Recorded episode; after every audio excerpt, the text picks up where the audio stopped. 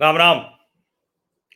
लोकसभा चुनाव भले अगले वर्ष होना है, लेकिन उसके लिए जो सेनाएँ सजती हैं, वो सज गई।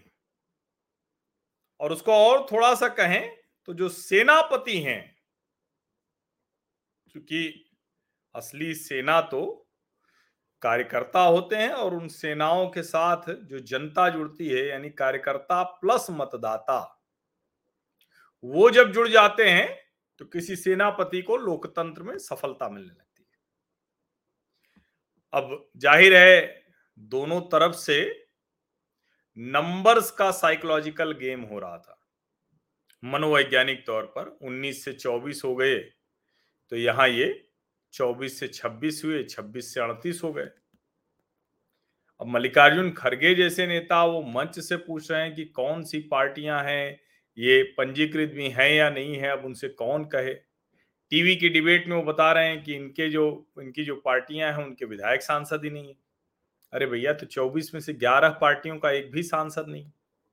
और तो और, लालू प्रसाद यादव जी की राष्ट्रीय जनता दल का एक भी सांसद नहीं राष्ट्रीय जनता दल का एक भी सांसद नहीं है, जो आम आदमी पार्टी है। उसका भी एक सांसद अभी जीता। अभी जो उपचुनाव हुए, उसमें एक सांसद जीता। तो क्या इन पार्टियों को भी आउट कर दें? और ठीक है, अब चाचा भतीजे की दो पार्टियाँ थी, वो चार हो गई। दो एक तरफ़ है, दो एक तरफ़ है। तो उसमें कोई क्या कर सकता है? एनसीपी दो पार्टी हो गई।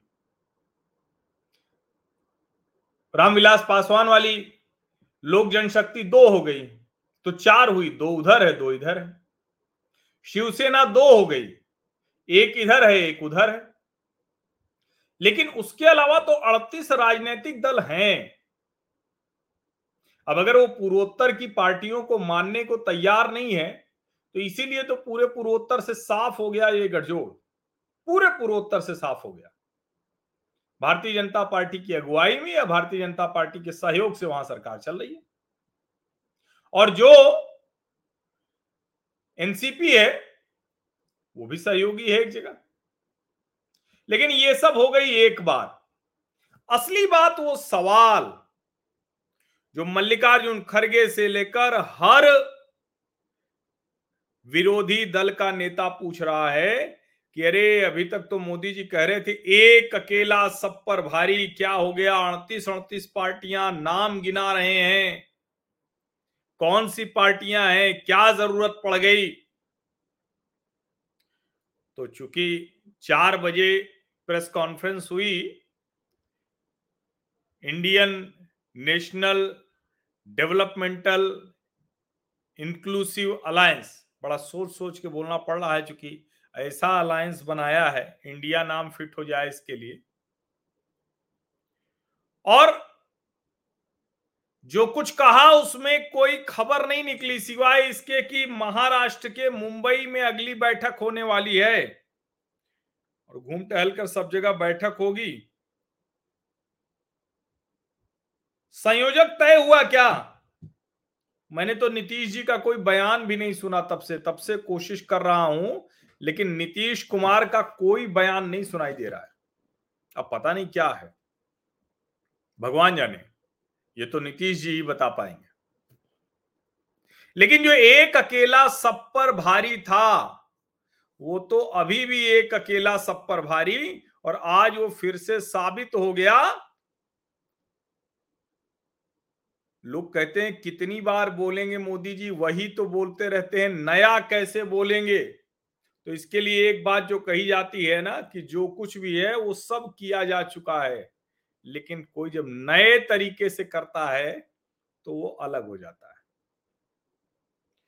अब जब प्रधानमंत्री नरेंद्र मोदी एनडीए की बैठक के बाद संसदीय कार्य मंत्री प्रहलाद जोशी और भारतीय जनता पार्टी के राष्ट्रीय महासचिव विनोद तावड़े, ये दोनों लोग खड़े थे। बड़े विश्वस्त हैं ये मोदी और अमित शाह के। ये दोनों लोग खड़े थे जहाँ सुस्वागतम लिखा था, जहाँ 25 वर्ष का वो बैनर लगा हुआ था। वहीं पर ये दोनों लोग खड़े हुए थे और सभी का स्वागत कर रहे थे। जो भी आ रहा था, उसका सबका स्वागत कर रहे थे। एक साझा चित्र भी हुआ। जितने नेता आए हुए थे दलों के उन सबको लेकर एक साझा चित्र भी हुआ। ये वो चित्र है।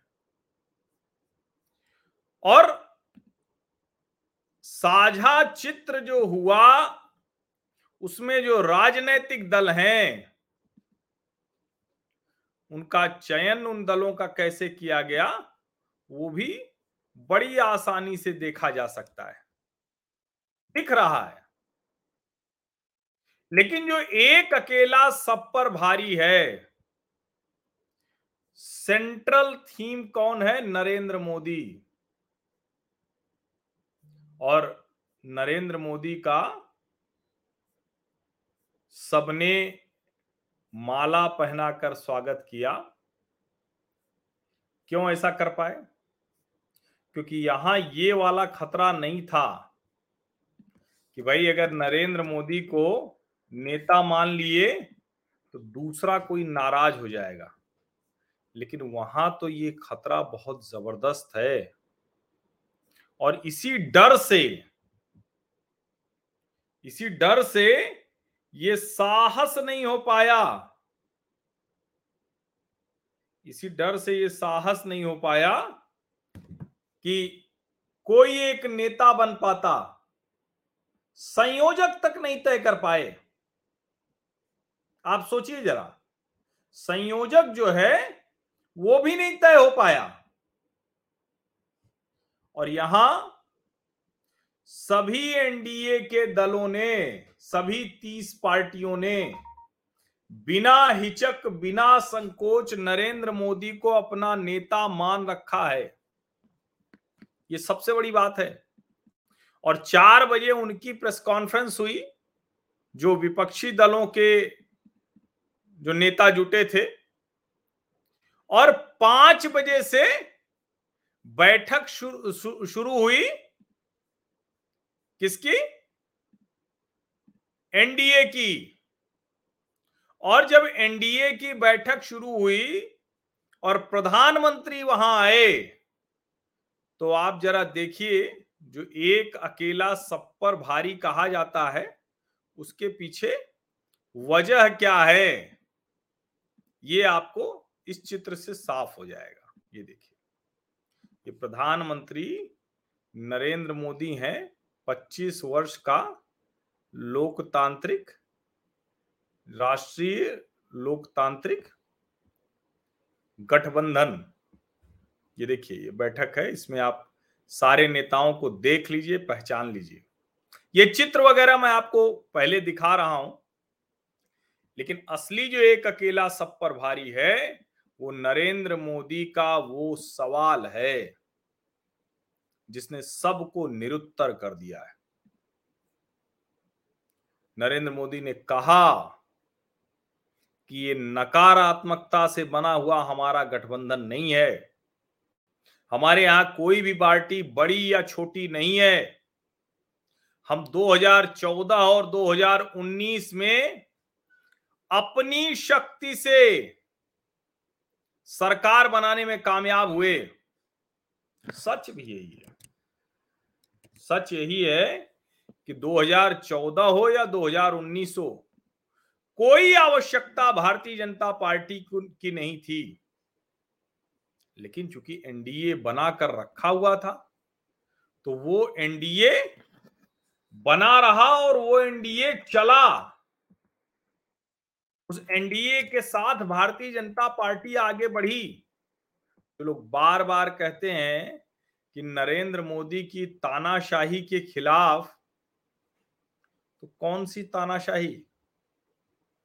जो व्यक्ति अपने साथ सभी सहयोगियों को लेकर चलता हो, जिस व्यक्ति की पूर्ण बहुमत की सरकार हो, उसके बावजूद ये इसको समझिए आप, जिस व्यक्ति की पूर्ण बहुमत की सरकार हो, उसके बावजूद वो किसी भी सहयोगी को छोड़ नहीं रहा हो। और आज के जो एनडीए की बैठक हुई है, उसमें कई बड़ी शानदार शानदार तस्वीरें आई हैं। खूब जमकर उन तस्वीरों पर चर्चा हो रही है। और उन तस्वीरों पर जो चर्चा हो रही है, उसकी कई वजहें हैं, लेकिन सबसे बड़ी वजह तो यही है कि भाई, आखिर प्रधानमंत्री नरेंद्र मोदी सबसे अलग क्यों है और उनका एक कोई भी ऐसा जो निर्णय होता है, वो कैसे प्रभावी हो जाता है? या ये कहें कि कैसे वो प्रभावी बना लेते हैं? अब इसके लिए कुछ आपको मैं छोटी बड़ी कुछ तस्वीरें दिखाता हूँ, जो बड़ी ज़रूरी हैं। देखिए, प्रधानमंत्री नरेंद्र मोदी जब वहाँ पहुँचे, कहाँ पर? जो हॉल में तो उनको कैसे माला पहनाई गई, हार पहनाया गया। लेकिन जब प्रधानमंत्री नरेंद्र मोदी पहुँचे तो माला के पहले जिन लोगों ने रिसीव किया, वो कौन लोग थे? ये देखिए, ये लोग थे। जगत प्रकाश नड्डा, भारतीय जनता पार्टी के राष्ट्रीय अध्यक्ष हैं। उनके पीछे वो जीतन राम मांझी दिख रहे हैं शायद। एक नाथ शिंदे हैं। पलनी स्वामी दिख रहे हैं एआईडीएम के तमिलनाडु। और वो नेफ्यू रियो दिख रहे हैं। आप अगर ध्यान से देखिए तो ये भी चयन करते वक्त ये ध्यान रखा गया है। अब ज़ाहिर है ऐसा नहीं है कि आ, मतलब इसी भर से कुछ बात बन जाती है या बिगड़ जाती है लेकिन यह भी महत्वपूर्ण तो होता है। और मतलब जिस तरह से अलग अलग हिमाचल प्रदेश से जगत प्रकाश नड्डा हैं बिहार से जीतन राम मांझी हैं, महाराष्ट्र से एकनाथ सिंधे हैं, तमिलनाडु से ई पलनी स्वामी हैं और नेफ्यूरियो पूर्वोत्तर से। एक के बाद एक खड़े हुए और जो सुबह से टीवी चैनलों पर चल रही थी खबरें, जो सही भी थी, कि भाई सब तो ठीक है, चाचा भतीजा का मिलाप कैसे कराओगे? और ये चाचा भतीजा शरद पवार और अजीत पवार नहीं है। ये चाचा भतीजा है, पशुपति पारस और चिराग पासवान, जो पार्टी तोड़ चुके हैं अलग अलग हैं।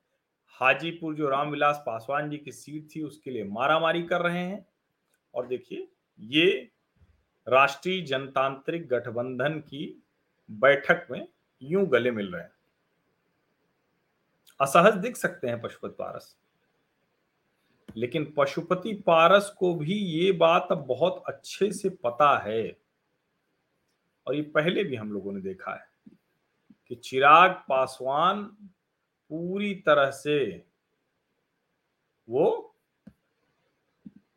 खुद को मोदी जी का हनुमान कहते हैं। और देखिए ये जो गले मिल रहे हैं।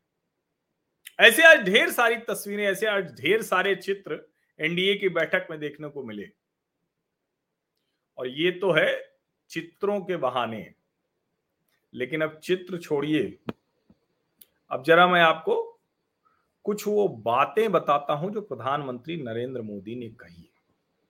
निगेटिविटी से अलायंस नहीं बन सकता, बिल्कुल ठीक बात है। लेकिन उन्होंने और कई बड़े सवाल खड़े किए। कई बड़े सवाल खड़े किए।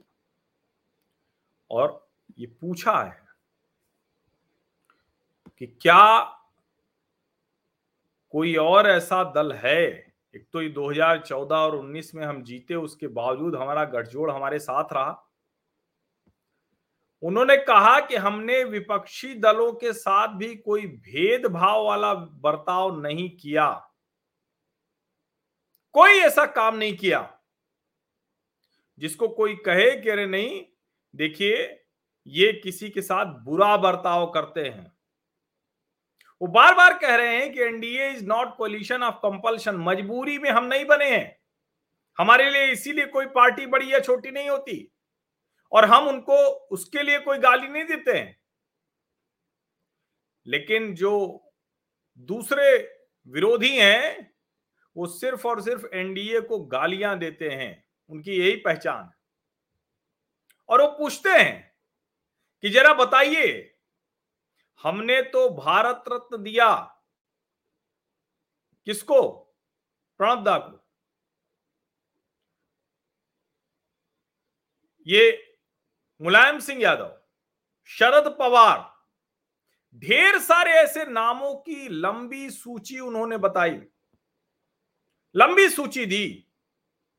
और उन्होंने कहा कि बताइए जरा आप और ये सच भी है।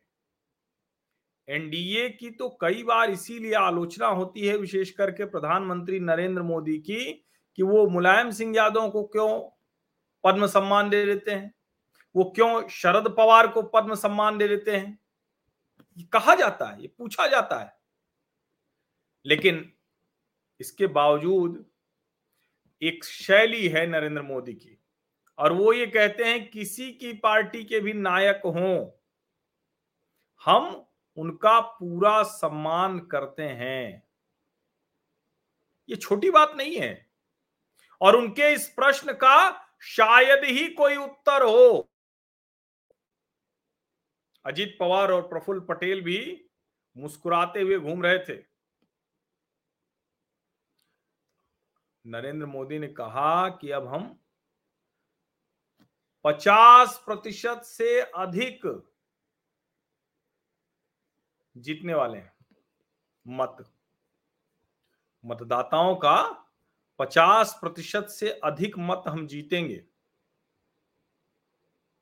और ये देखिए, छोटी बात नहीं है। ये कई बार जब लोग कहते हैं, पब्लिक को दिखता होगा, साढ़े तेरह करोड़ लोग इसी पाँच वर्ष में गरीबी रेखा के ऊपर आ गए। वो कह रहे हैं कि हमारा जो तीसरा कार्यकाल होगा एनडीए का, उसमें हम थर्ड लार्जेस्ट इकोनॉमी बन जाएँगे।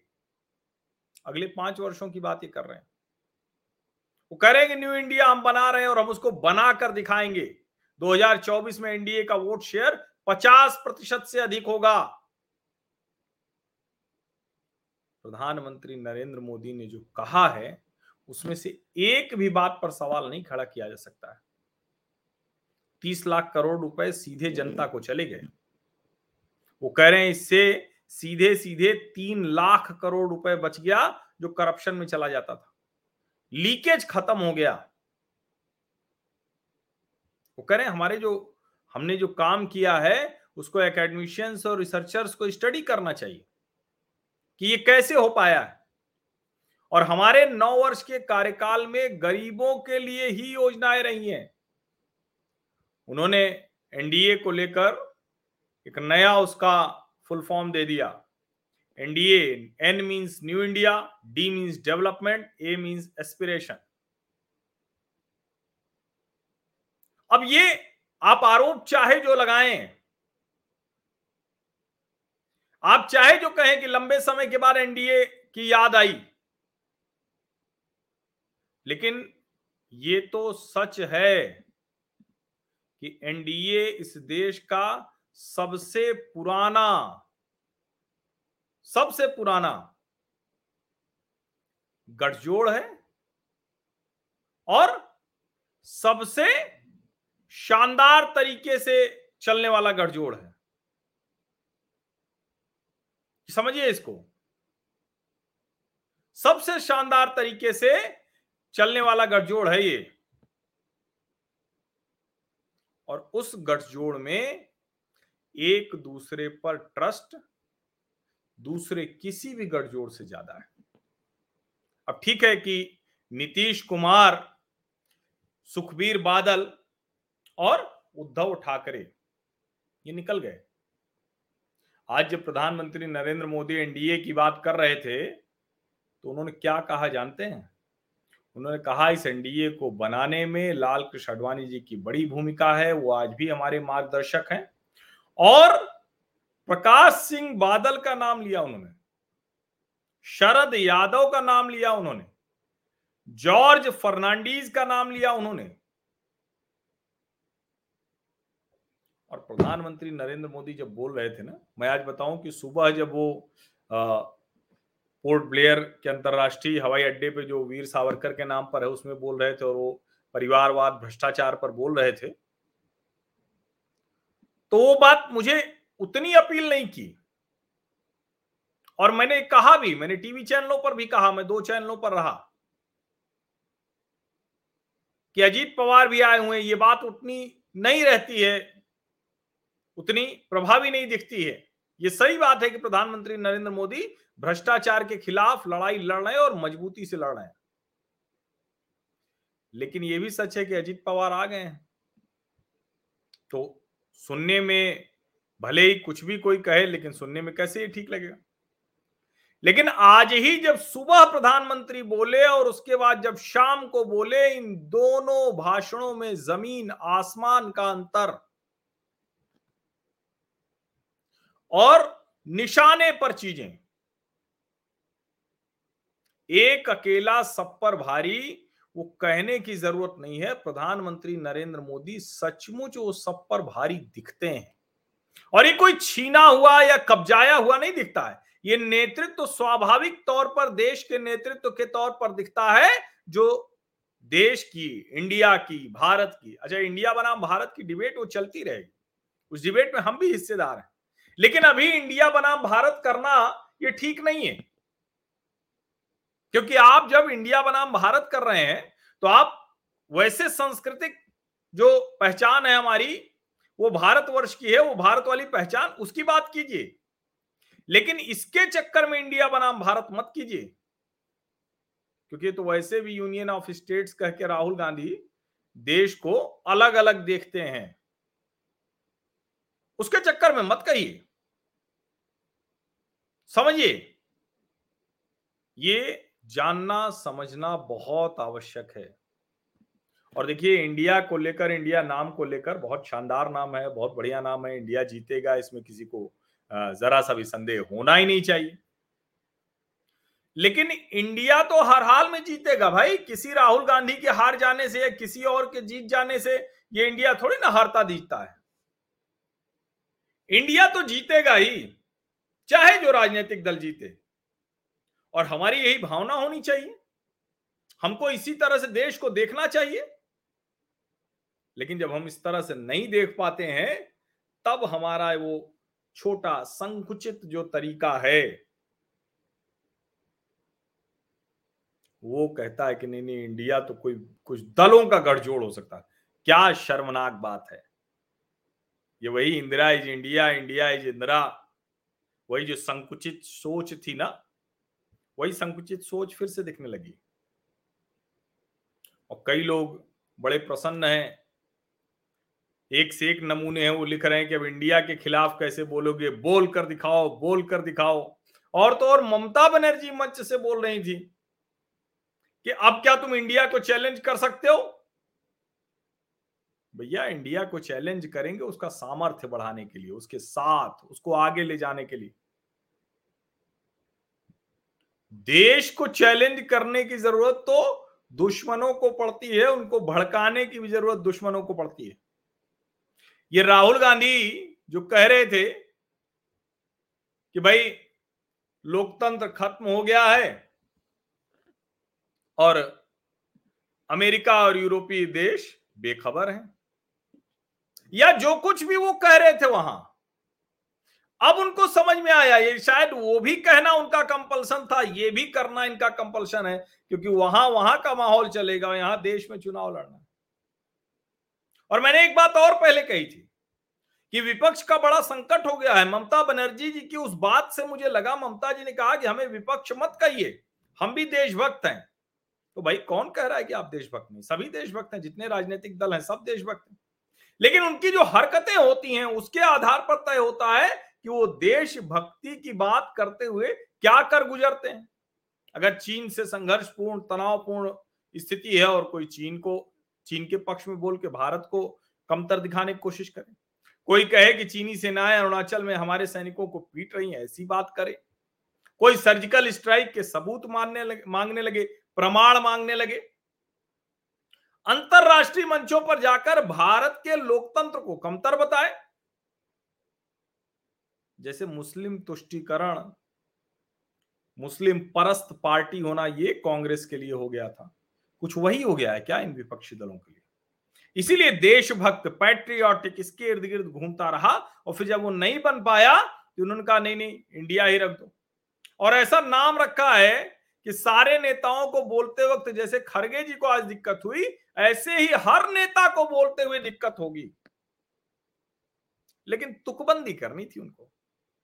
अब ये अलग बात है कि उसमें इंडियन नेशनल डेवलपमेंटल, इंक्लूसिव ये सब जो है, ये सब तो नरेंद्र मोदी के रास्ते पे चलने वाला हो गया। उन्हीं के रास्ते पे चलने वाला हो गया ना। सबका साथ, सबका विकास, इंक्लूसिव आ गया। विकास की राजनीति डेवलपमेंट आ गया। और जब इंडियन नेशनल कह रहे हैं, जो राष्ट्रीय विमर्श, राष्ट्रवाद है तो इसी को लेकर तो भारतीय जनता पार्टी के ऊपर आरोप लगाते थे। अब आज वही कर रहे हैं, जैसे हिंदुत्व पे करना पड़ा था। और ये जो एक अकेला सब पर भारी पड़ जाता है नरेंद्र मोदी, क्योंकि वो उदाहरण के साथ साबित करता है, प्रमाणित करता है। वो बता रहा है कि हमने कोई भी किसी के साथ भेदभाव नहीं किया। राजनीति तो सबको करनी चाहिए, सत्ता में हर कोई चाहता है कि हम ही बने रहें। लेकिन ये तो सच है कि भारतीय जनता पार्टी के कट्टर समर्थक भी नाराज़ रहते हैं कि क्यों मुलायम सिंह यादव और शरद पवार को पद्म पुरस्कार दे दिए। नाराज़ रहते हैं। लेकिन नरेंद्र मोदी उस बात को कहते हैं कि जो राजनीतिक तौर पर हमारी लड़ाई हम उसको लड़ते रहेंगे। और यही तरीका भी होता है। इस तरीके में कोई भ्रम की अवस्था तो है नहीं। किसी को नहीं होनी चाहिए। लेकिन सोचिए आप जरा, कुछ लोगों को भ्रम की अवस्था है और इतनी ज़्यादा है कि लोग परेशान हैं। इतनी बुरी तरह से है। लोगों को समझ में नहीं आ रहा है, करें क्या? प्रधानमंत्री नरेंद्र मोदी कहते हैं कि हमारा जो एनडीए है, जो सबका प्रयास वाली भावना है, उसको एनडीए बनाता है। क्षेत्रीय जो आकांक्षाएँ हैं, उनका प्रतिनिधित्व करता है। और फिर उन्होंने कहा कि जो परिवारवादी, वंशवादी राजनीति है, जातिवाद की, क्षेत्रवाद की राजनीति है, ये देश के लिए खतरनाक है।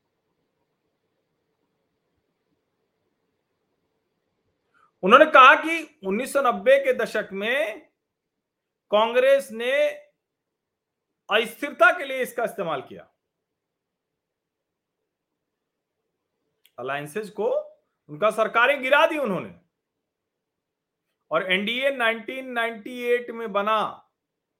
ये किसी के खिलाफ किसी को सत्ता से हटाने के लिए नहीं बना, लेकिन ये देश में स्थिरता लाने के लिए बना। हम जब अपोजिशन में थे, हम जब विपक्ष में थे तो रचनात्मक राजनीति करते थे निगेटिव पॉलिटिक्स में हम नहीं फंसे। हमने सरकारों के खिलाफ लड़ाई लड़ी, सब कुछ किया, लेकिन हमने विदेशी मदद नहीं मांगी। ये बात तो सच है।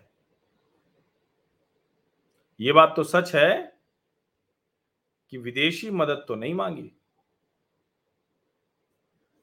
और इसीलिए जब प्रधानमंत्री नरेंद्र मोदी बोलते हैं और जब सामने दिखता है कि जो उन्होंने संसद में कहा था, एक अकेला सब पर भारी, और जिसको लेकर आज मीम बनाने की कोशिश हो रही है, जिसको लेकर आज कहा जा रहा है कि ये अड़तीस कहाँ से आ गए, क्यों आ गए तो आज ही समझ में आ गया। और हमने तो ये कहा भी था, मैंने लिखा कि भाई गाँव देहात में लोग अपने बच्चों का नाम कुछ नहीं कर पाता तो डीएम रख देते हैं। दरोगा भी रखते हैं, लेकिन डीएम भी रखते हैं। अब वो डीएम थोड़ी ना हो जाता है, और आमतौर पे तो कभी नहीं हो पाता है। तो अब इंडिया नाम रख देने से इंडिया हो जाएगा, ये इंडिया हारेगा, जीतेगा, ऐसा नहीं है।